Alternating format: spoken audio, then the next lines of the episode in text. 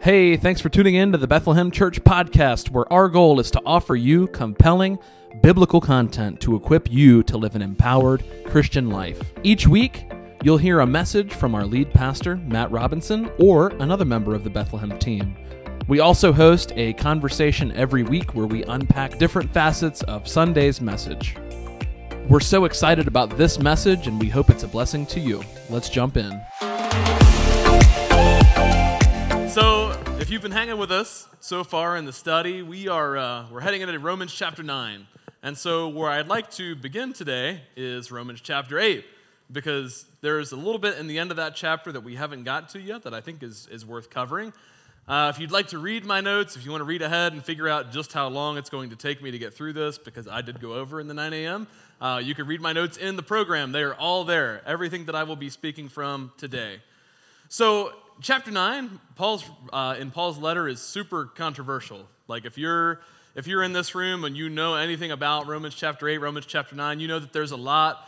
I mean, there's like a broad spectrum of opinions on this topic of election and what it means to be elect, and, you know, the whole like predestination thing, God's foreknowledge. Like, there's a lot in the mix here that gets really complicated. And my goal this morning is to like not complicate it at all. So we're going to try to really streamline this idea, and I think what's going to be helpful is if we take a storied approach to Scripture. What do I mean by that? Man, we're popping today. I don't know if that's me, my big head, or the microphone. I could just switch to a handheld if it gets too bad, Kyle. But anyway, so as we look at this, if we take a storied approach to Scripture, we understand that Romans chapter 9 is not something that we can just isolate and use it as its own thing. Right? And a lot of people do that, and a lot of those people arrive at very interesting conclusions. But what we have to see is that Paul viewed himself as part of a larger story, and what he was writing falls into that. And so this falls inside of a lot of other stories in the narrative of Scripture, and we're going to kind of wade through those, and I think that they'll help make a lot of sense to it. So let's read the end of chapter 8 here. We'll start in verse 28. Paul ends the dialogue on a super high note, actually. And if you're ever discouraged, this is a good passage to read, because it's very encouraging. Now, verse 28, and we know that God causes all things to work together for good to those who love God, to those who were called according to his purpose. That's a coffee mug verse right there. 29, for those whom he foreknew, right, this is where this language starts to appear. Those whom he foreknew, he also predestined to become conformed to the image of his Son. So that he would, Kyle, I'm going to take a handheld real quick. 22.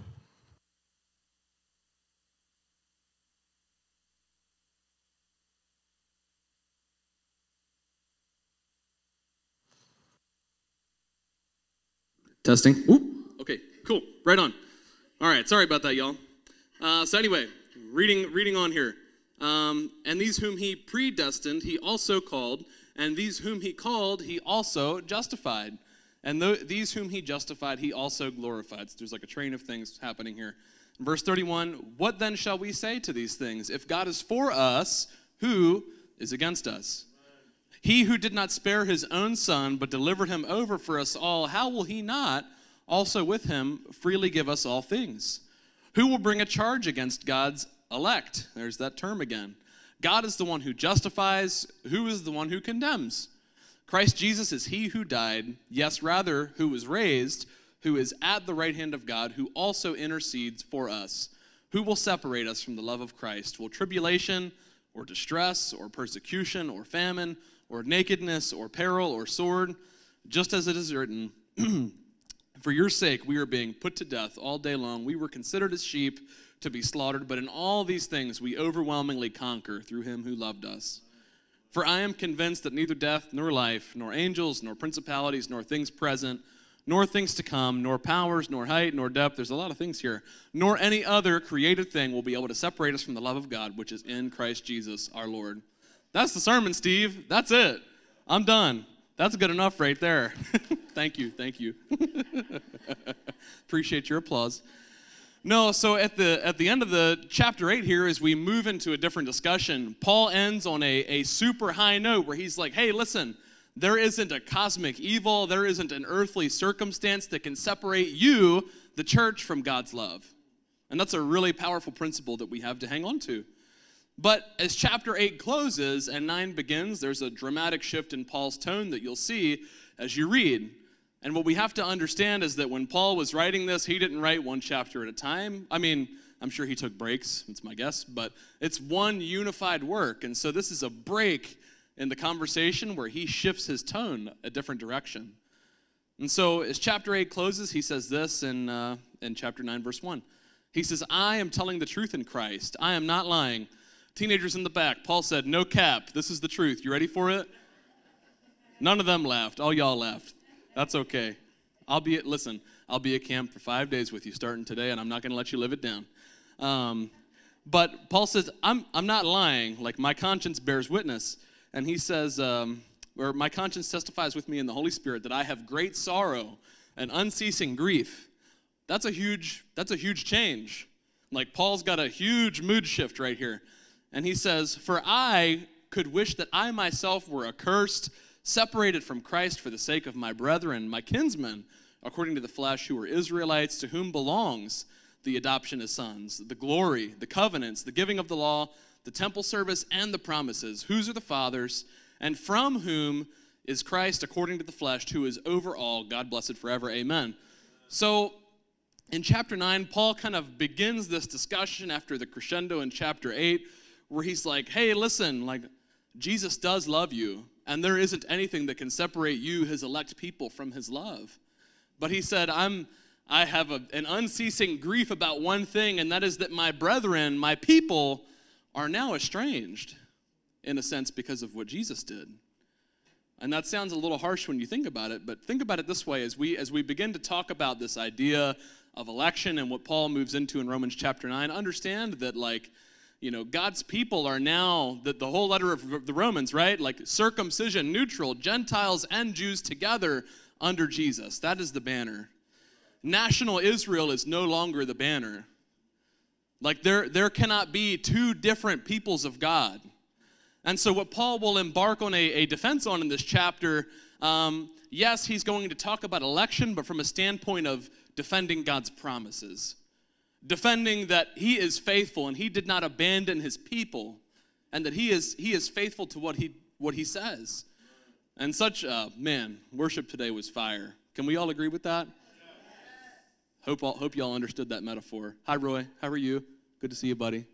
No, but the same God who was active and working in the Old Testament is in fact the same one that is active in Paul's writing and in Paul's theology in the New Testament. There is no difference. And I think that there's a stigma attached to the Old Testament that says, like, oh, well, that's a little bit different. That was a period of wrath, not grace. That's not true at all.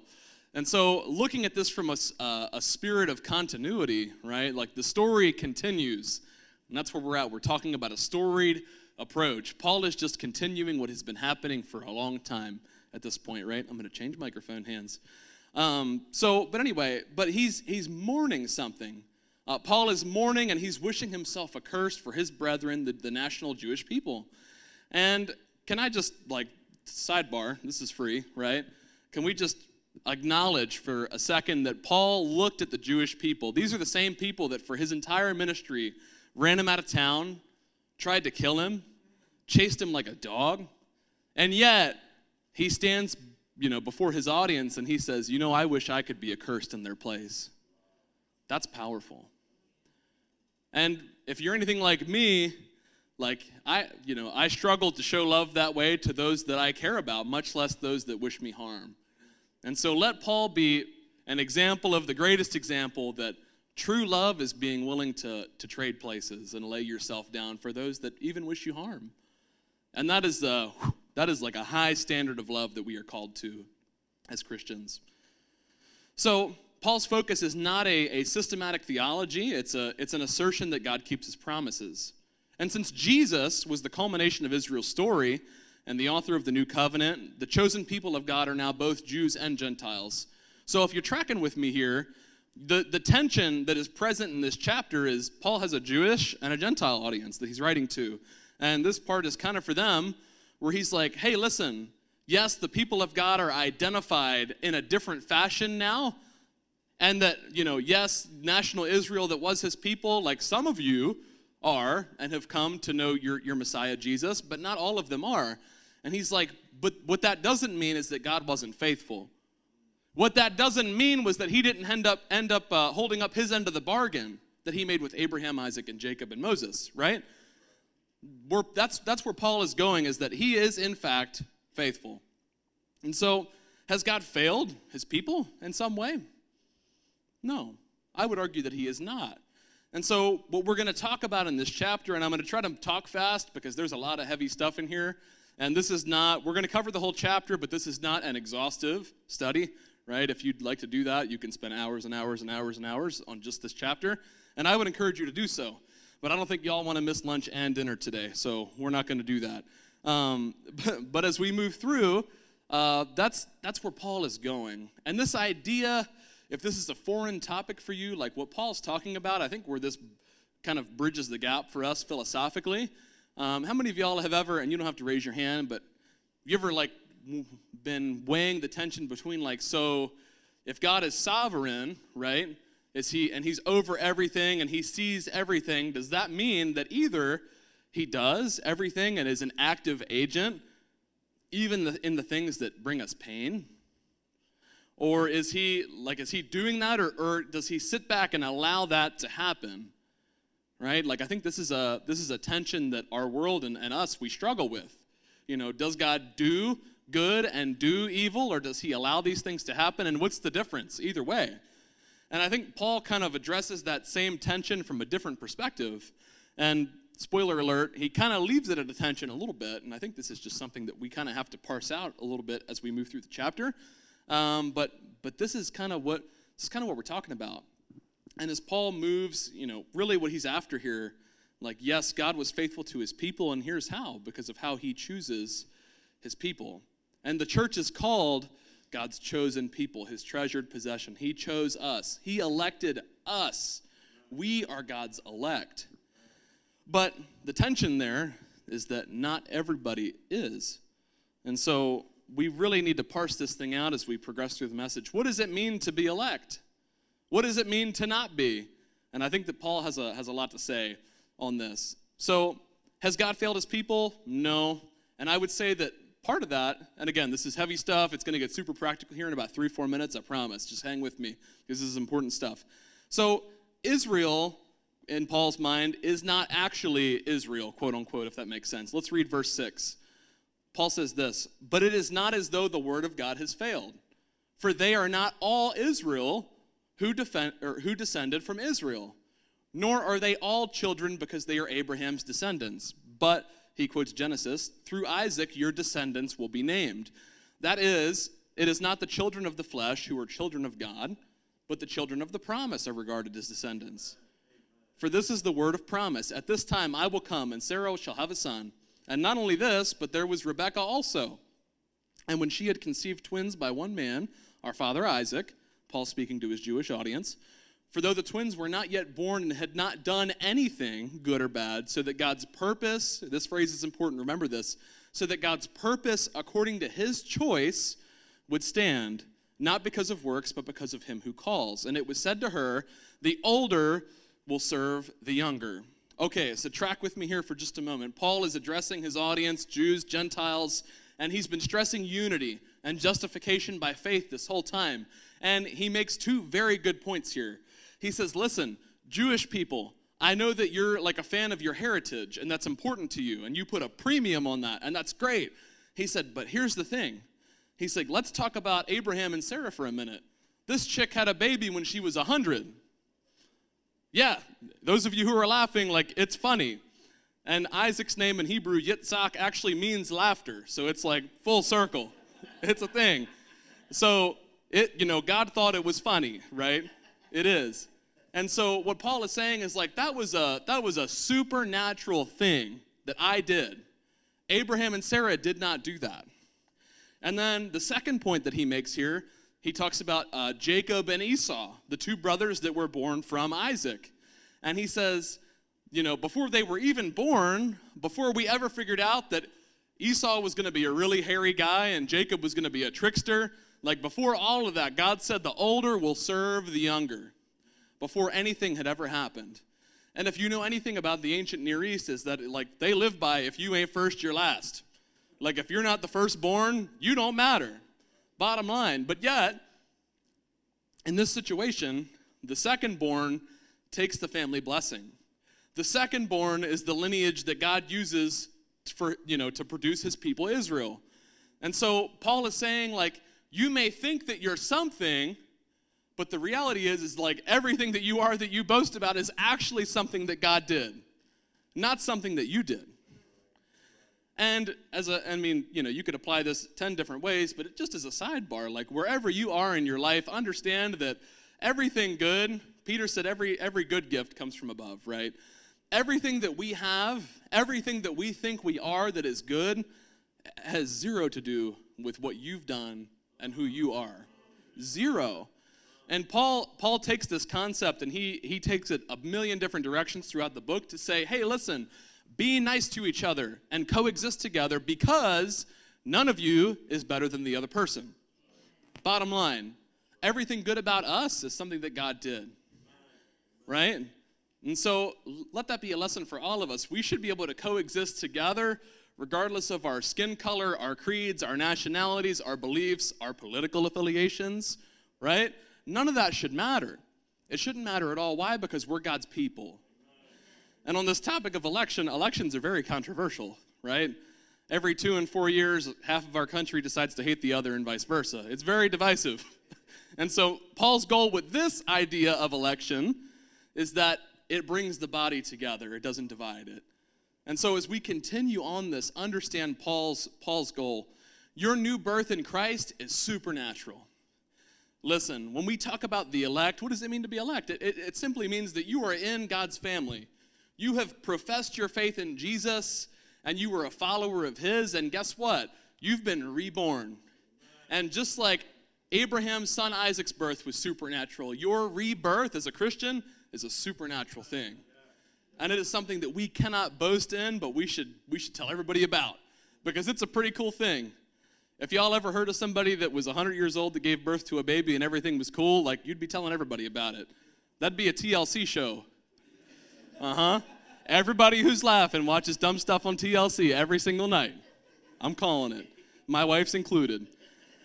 So God's choice in us has nothing to do with our status or works, just grace. So in Paul's mind, he's like, if God chose his people not by who they were, but just by his grace, and he just chose them, then why couldn't Gentiles be included? Why would the church body have to be just Jewish, is kind of what Paul's after here. And so, and if God's standard for showing love and calling is based on grace, our standard should be the same. Our standard of how we treat other people should not be based on how we perceive them or who they are. It should be all about who Jesus is. Because a lot of us in here... we treat people a certain kind of way because we feel like they're beneath us. And you may not think that, but that's the core of the issue. I would never do something like that. Therefore, boom, and we roast them. And God says, have you looked at yourself in the mirror lately? Like, have you honestly considered who you are before you alienate somebody else based on what they've done? And if we're honest with ourselves, we're like, yeah, you're right. That's pretty messed up. Or you do what I do, and you're like, no, hey, listen, I'm a pretty decent guy, right? I try to be a good dad and husband. I'm not that. And God says, no, you're that. You are that. And I'm like, okay, but. And he's like, no more buts.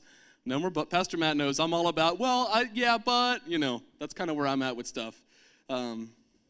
Where's he at? Oh, there you are. He knows where I'm at. Anyway, so moving forward, Israel was God's chosen people, and Paul is now saying, listen, just like Israel was God's elect chosen people, that is now the position of the church. Who is the church? Us. Okay, a lot of different answers. Nobody's actually wrong, but it's us. We are the church.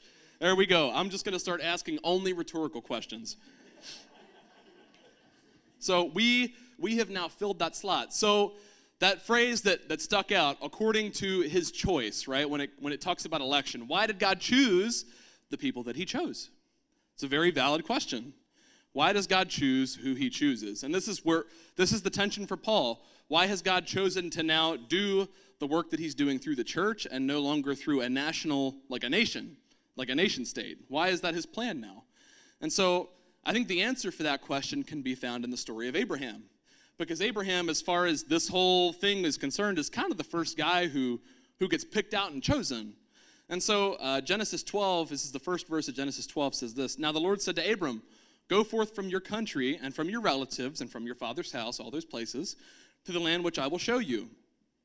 And I will make you a great nation, and I will bless you and make your name great. And so you shall be a blessing. And I will bless those who bless you, and the one who curses you I will curse. And so that sounds awesome to all of us. We're like, yeah, I want that, right? I want to be blessed. And everybody in here, like 10th vacation of the year on Facebook, like #blessed, out here on the Caymans or wherever you go on vacation. I don't know. I don't have one planned for this year. My wife's probably mad. I don't know. Anyway, but our standard for blessing is like, yeah, we want all that good stuff. We want God's blessing on our life. And God says, okay, do you know what that's for? Do you know why I bless you and people? Listen, and this tracks with the whole conversation. What we consider a blessing, does God give that to somebody over another because they're better? No, he doesn't. And the answer to that question is found at the end of this passage. God said this to Abraham, and in you, all the families of the earth will be blessed. Abraham was chosen by Yahweh for no observable reason. Abraham was God's elect. And this is pretty much the first, I mean, you know, God chose Noah, and there's some other examples, but this is like the first, like, Israelite example, right? He's like the guy, okay? And so God chose him for no reason, right? He comes to Abraham, whose name was Abram, and he lived in Ur, which is a funny town name, but it was in Babylon. Babylon is like the villain in the Old Testament. So he was from a place that, like, no Israelite would have been like, oh, yeah, that's pretty cool. You know, I'm trying to think of a town name that's equivalent to that, and I wanted to say Dundalk, but there's a lot of y'all from Dundalk in here, so I'm not going to say that. Love me some Dundalk. But but Abraham's like, he's a nobody, like he has no heritage to boast of, and he's actually from a place that the Israelites would have considered like, ooh, Babylon. Like, they killed a lot of us. That's pretty awful. And God said, yeah, but I'm going to pick him out of a place that is evil, and he's going to reverse, like through his family line, all of the evil in this world will be reversed. And boy, that's a slap in the face to the evil forces that operate in the supernatural. You know what I mean? Like, way back when in Genesis 12, God said, this is going to be pretty funny looking when this comes to fruition one day. Y'all just wait. And so he picks him, and his purpose, God didn't just say, hey, Abraham, I like you, and now you get to go to heaven and nobody else does. And that's, I think, is a lot of how, like, when we think about God choosing people, that's what we think that he does. I like you, you're pretty cool, so you get to come with me and nobody else does. And God said, no, I'm picking you so I can restore the Edenic blessing of Eden to the rest of the world. So, tracking on that train of thought, when God blesses us, because we already, y'all, all of you guys agreed, you're captive now. He doesn't bless you because you're better than your neighbor. He blesses you because he expects that blessing to travel somewhere else. That is the purpose. And the sooner that we stop looking at a blessing as if it's like, oh my gosh, yes, this is for me, this is my, my thing. No, like, our attitude should be, oh my goodness, how can I use my God-given gifts, abilities, and talents to further what he wants done in our world? That's the idea behind blessing. And Abraham is a prime example of somebody being picked out and chosen and elected to do something really awesome. And it was a job. It's vocational. Like, Abraham had a purpose. That was the whole thing, to bring the Eden blessing back to all the families of the earth. What is the Eden blessing? Fellowship with God. When Adam was created, it was face to face. He was as close to me and Steve right here. He probably wasn't as good looking as Steve. But you get the picture, right? Like, and you too, Steve. This Steve back here. There's a bunch of Steves in here. But anyway, like God fellowshiped with humans, and sin wrecked all that. And so God's plan from the time that happened was, we're going to reverse this thing. That's why the Bible starts in a garden and it ends in a garden. In the end, he gets what he wants, right? And so that Eden blessing is going to be restored through Abraham and his family. And where this loops into Paul's conversation with the Jewish people is he's like, those of you who don't want Gentiles included, do you understand that way back here, when God selected Abraham, in the same sentence, it was for the purpose of including the Gentiles. That was the whole purpose. And so Paul's audience was obviously missing that. And so looking at election, right, and this is kind of where the rubber meets the road for us, as Paul talks about this concept, looking at election from a storied approach, right? How did God elect Abraham? What was the purpose? And Abraham, Isaac and Jacob, right? How does that transpire? And then if he's using that same principle, obviously, it translates over to working in his church the same way. Your job as being elect, right, as being followers of Jesus, his chosen people, his church, is to restore the Eden blessing to the rest of the families of the earth. That is the point. And so when we talk about election, when we talk about all these things in Romans chapter 9, understand this is the angle that Paul's coming at it from. It's not about God has favorites, right? It's about, yeah, God chooses people, but he chose Abraham so he would bless Abraham's neighbor. You know what I mean? You guys tracking with me? We good? Okay, cool, awesome. Moving on. So we got to think about our own election on that same terms. Verse 13, just as it, and this is a good one. This is where people get tripped up at.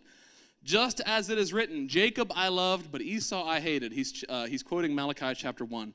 What shall we say then? There is no injustice with God, is there? May it never be. For he says to Moses, I will have mercy on whom I have mercy, and I will have compassion on whom I will have compassion.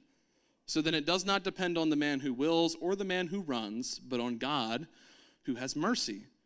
For the scripture says to Pharaoh, he's a prime example of this, for this very purpose I raised you up to demonstrate my power in you, that my name might be proclaimed throughout the whole earth. So let's break this down. I'm worried about touching my mic, but it's off.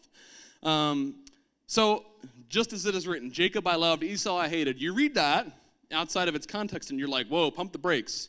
You mean that God just chooses to love somebody and hate another? And then you're like, so where do I fall on that spectrum? Right? Like, does he like me? Is there something I can do to kind of gain his favor on that? It's weird to read by itself. But if you go back and you read Malachi, really just the whole book of Malachi, but it's about conflict between the Edomites, who were the children of Esau, and the Israelites, the children of Jacob, right? And this Hebrew word for love, really, it's a technical term in ancient Near Eastern treaty documents for like a covenantal relationship. And so contextually, when we look at this, it's really like, hey, listen, I've chosen Jacob, and because I haven't chosen Esau, he's on the other end of that. But I've chosen Jacob because I have a covenant with him. Like, he's my priority over Esau or over the Edomites because I have made a covenant and chosen the Israelites. It's not about I hate one and I love the other for some arbitrary reason. It's a standing, right? The Israelites had God's favor because of their standing. And let's hop over, right, or rewind a couple hundred years to Egypt. The Israelites were in Egypt. They didn't have Torah. They didn't have the temple. They were just a group of Hebrews that were slaves in Egypt. And you really can't make a moral argument that they were more morally upright than the Egyptians. But yet God chose to have mercy on them and to destroy Pharaoh because of their standing. And so Paul's kind of, he's like, hey, listen, like this has implications. Like if you're, because God made a covenant and chose Abraham, that's going somewhere. God said, I'm going to work, this is where like chapter 8 comes into play. I'm going to work all this evil out for good. And Jesus is going to come from this lineage of people eventually. And it does not matter what steps in my way, I'm going to accomplish what I want to do. Why? Because ultimately, it includes all the families. It includes everybody else into the Eden blessing. And so as we talk about this, hang on, I'm going to loop this through in just a second. I can see some blank looks. I'm losing y'all. I promise. We're almost there. But as we loop this together, Paul's like, listen, like God is going to have mercy on who he is going to have mercy. Why? Because he has a purpose. It's not about he loves one, hates the other. It's about the fact that he has a plan and that plan is going to come to fruition. And Pharaoh met his demise not because of who he was and God chose to destroy him, but because Pharaoh made his choice. And listen, I'm a pretty sympathetic dude. You can ask my wife, right? I'm always erring on the side of, you know, not being harsh. But Pharaoh, I have no sympathy for the guy. He had 9 chances. 9 chances to get it right before he ended up getting wiped out in the Red Sea. And the truth of the matter is that when his heart was hardened towards the end of the Exodus, it just amplified who he really was. Nobody overrode his free will and said, nope, now you got to be evil. God already knew who Pharaoh was. God already knew how he was going to respond. And God said, you want to play that way? We'll see where your loyalty gets you. Your loyalty to your Egyptian gods. And when you look at the Exodus from the standpoint of Yahweh making war with the Egyptian gods, which Exodus 12:12 says this, for I will go through the land of Egypt on that night, and I will strike down all the firstborn in the land of Egypt, both man and beast, and against all the gods of Egypt. I will execute judgments. I am Yahweh. And so, looking at it from that standpoint, thank you, Bill. You're doing a good job keeping up back there. I'm all over the place. But looking at it from that standpoint, like Pharaoh was viewed by himself and his people as being Horus incarnate. Horus was the son of Osiris, who was the god of the underworld, and Pharaoh viewed himself as an incarnate deity. He made the wrong list. Let me tell you, when God was going through and systematically judging all of these wicked Egyptian deities and trying to get Pharaoh to let his people go, Pharaoh was on the wrong side. And he paid dearly for it. But it wasn't because God caused him to be born and made Pharaoh and be evil and then destroyed, just so his name could be known. Like, that's not a healthy way of looking at this. And when we look at it from Paul's perspective in Romans 8, like all the bad works together for good, not because God dictates evil. He doesn't need to do that to accomplish his purposes, but because he's actually a really good chess player. And despite all the evil thrown in the way of God's people over the years, he has always come out on top. Man, I thought that was exciting. Nobody else thought that was exciting. Oh my goodness. Listen, God does not need people to do evil things so he can look good, right? That's not what he needs. He said, listen, you can throw whatever you got at me, and you can do whatever you want to my people, but guess what? We're going to come out on top every single time because I will not fail. And that circles back around to the point that Paul is making. God's promises are not void. He's not being unfaithful to his people, right? He is fully in control, and he is going to use all these things that are coming up against his church. And guess what? The church is going to grow. Guess what? The gospel is going to reach the ends of the earth because he will not be stopped. And Pharaoh's biggest mistake was that his loyalty was in the wrong place. If the script was flipped and he was like, yeah, I'll let his people go, he'd have been fine. He would have been perfectly fine. And so that says something. Where is our loyalty today? And so as Paul and the Old Testament writers would have seen it, Pharaoh had aligned himself with supernatural evil, and instead of relenting, he chose to move forward. And it may not look like this to the Western eye, but that's what was in play here. And so what happened, though, with Pharaoh? Think about this for a second. The Israelites, the Red Sea collapses on the Egyptian armies. They go into the promised, or they're on their way to the promised land, and they get to these towns, and these random people like Rahab are like, oh, we heard about what happened in Egypt. No, we want to be on Yahweh's side, you know, of this whole thing that's about to happen. Like, God used these circumstances, God used this evil to perpetuate his name, his reputation, his goodness into the broader world. Nobody knew that name before this happened, right? And here we are in the United States of America, thousands of years later, and we're still talking about it, right? Like, this is why these things happen. And so, as we move on, verse 18 here, God says, so then, he has mercy on whom he desires, and he hardens whom he desires. And you will say to me then, why does he still find fault? For who resists his will? On the contrary, who are you, O man, who answers back to God? The thing molded will not say to the molder, why did you make me like this? Will it? Or does not the potter have a right over the clay to make from the same lump one vessel for honorable use and another for common use? What if God, although willing to demonstrate his wrath and to make his power known, endured with much patience vessels of wrath prepared for destruction? And he did so to make known the riches of his glory upon vessels of mercy, which he prepared beforehand for glory, even us, the church, whom he also called, not from among Jews only, but also from the Gentiles. Listen, there's a lot going on here. And to sum it all up, like what Paul is saying is like, listen, God's promises, they've not failed. His people will continue because his people is no longer bound by borders or bound by a language or bound by any other ethnic barrier. His people are bound by those who call on his name.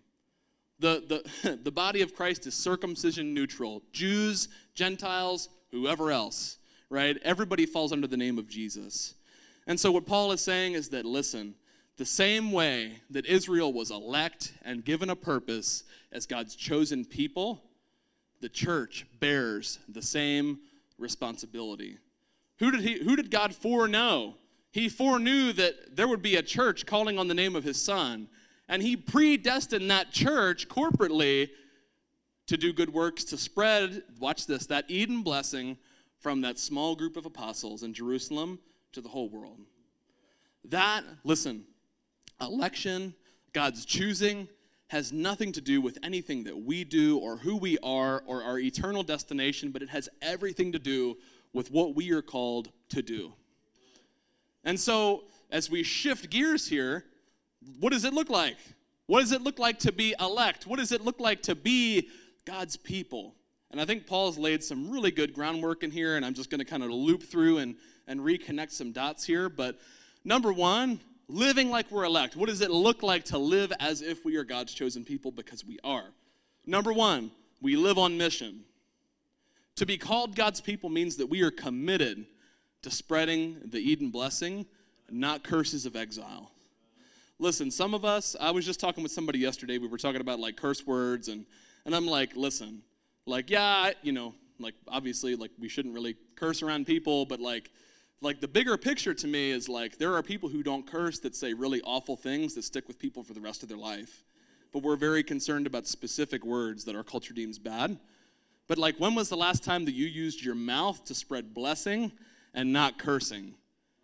And we'd be quick to say, like, well, we don't cuss. Oh, yeah. I bet your children have some trauma from some things that you've said. Ooh, yeah. And you've either got that or you've done that or both, right? We all make mistakes. But my point is that, like, living as a blessing, like, our position, our occupation as God's people calls for a higher standard, right? If we're not bearing fruit, what are we doing? Listen, you can read your Bible for 10 hours a day. You can pray 5-6 hours a day, but if you don't bear fruit, something is wrong. Something is very wrong. And I think that part of that is that we don't live on mission. We come to church, we get our coffee, we get our awesome donuts. Where's Ashley? Thank you so much, Ashley. That was a huge blessing. And wasn't it awesome?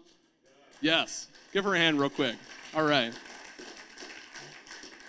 But listen, Christianity to us in the West has become, we show up to church, we drink our coffee, we get a sermon, we think about it for 10 minutes on the way home or however far you drive, and that's it. And the rest of the week, we do what it is that we want to do. We don't live on mission. We don't care if our neighbors know Jesus or not. We don't care about our coworkers' eternal destination or the fact that they are living a very hopeless, depressed life without Christ. We don't care, but we should. But we should live on mission because God said, guess what? I've blessed you so that you will bless others. Don't sit on it. Don't sit on your blessing and not share it with others. And listen, if you've not experienced this, I promise you, if you share that blessing, you will definitely be blessed. We're all so worried, and you're like, well, that's easy to say. You know, you're, you know, you're a pastor, right? You're fine. You know, like, I don't do this because, like, this is, like, my job. Like, I do this because I genuinely want to see the gospel reach Boley's quarters, right? And you're like, oh, yeah, well, you ain't got no money to give away, so how are you? And you're right? I don't. But the principle is the same. Like, when was the last time we were willing to sacrifice and to give generously for the sake of the gospel and not expect anything in return? It doesn't matter if somebody gives you a hand or not, right? Let's live on mission. Number two, put yourself last. Paul, you know, made an example of the biggest example. Jesus was willing to lay down his life for people that hated him and despised him. And Paul was willing to do the same.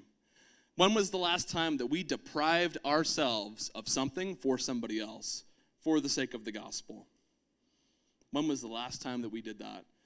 In Paul's mind, part of living on mission, part of sharing our blessings, part of living as the elect is to say, hey, listen, everything that I have belongs to the Lord, and I want him to use all of it to get this message to other people, to show other people that the God that was there with Adam and Eve wants to have a relationship with everybody today, right? When was the last time that we deprived ourselves for somebody else? Number three, evaluate your standing. We talked a little bit about Pharaoh, and we talked about how, you know, his issue was really where his allegiance was. And, you know, he was very allegiant, right, to his gods, to his belief system, and to himself. But where is our loyalty? And you think about the children of Israel, and you think about who they were and what they went through. And I think a lot of us, we have this like very glazed over, or I don't know, just a very sugared view of who Israel was. But here's the reality. Like, Abraham made a lot of mistakes. So did his sons. So did their sons. And then the Israelites, they're in bondage in Egypt, and they come out, and they're like, oh, this is great, let's worship Yahweh. And then they build a golden calf, and a bunch of people die. It's terrible. And then fast forward, and they finally get into the promised land after failing to complete the whole conquest. And then the period of the judges where everything's terrible again, because they, you know, the Bible says they did that which was right in their what? Their own eyes. And then finally they get a king, but they pick a really bad king because, you know, they were like, well, Saul, we got to kill some giants. Saul's a really tall guy, so this is going to work out great. They pick an awful king. And then finally, they get David their king. And David their king ends up making some really horrible mistakes. And then after David's reign, we have Solomon. And in the days of Solomon, the Bible says that gold was as common as dust in the land. They were wealthy. They were booming economically. And then guess what? Solomon made some horrible mistakes. And then guess what? A couple kings down the road, they all go into exile, and the land is empty. And about 80% of the Israelites were wiped out by the Assyrians. Like, this is the people, this is the people group that thought they had a higher moral standing than the Gentiles. And what really made their position, what made their calamities, was where their loyalty was. The Israelites always had a problem worshiping other gods. The Israelites always had a problem having misplaced priorities. They never put God first, and look where it got them. And what Paul is saying is like, hey, guess what? That was God's elect people, and they still went astray. They were still apostate. They still didn't get with the program. And what Paul is asking his audience to do is, hey, listen, evaluate where your loyalty is. Where do you actually stand in your faith? Are we doing this thing just because it's what we've grown up in? It's our religion? It's what we do? I like the coffee here, so I come? Or are we actually here for Jesus? Because in Paul's mind, listen, Jewish people, you can do all those things, but none of that matters anymore. What matters is Jesus and your neighbor, and that's it. So where is your loyalty this morning? Well, I've got good news, the litmus test. Number one, are we living on mission? And number two, are we willing to put ourselves last? Thanks for tuning in for this message on the Bethlehem Church podcast. We hope it was a blessing to you. If you want to know more about us, feel free to check out our website at BethlehemChurch.cc. And also in every message that we publish, you'll find our sermon notes in the description, and we hope that you'll study these topics further. We'll see you next time.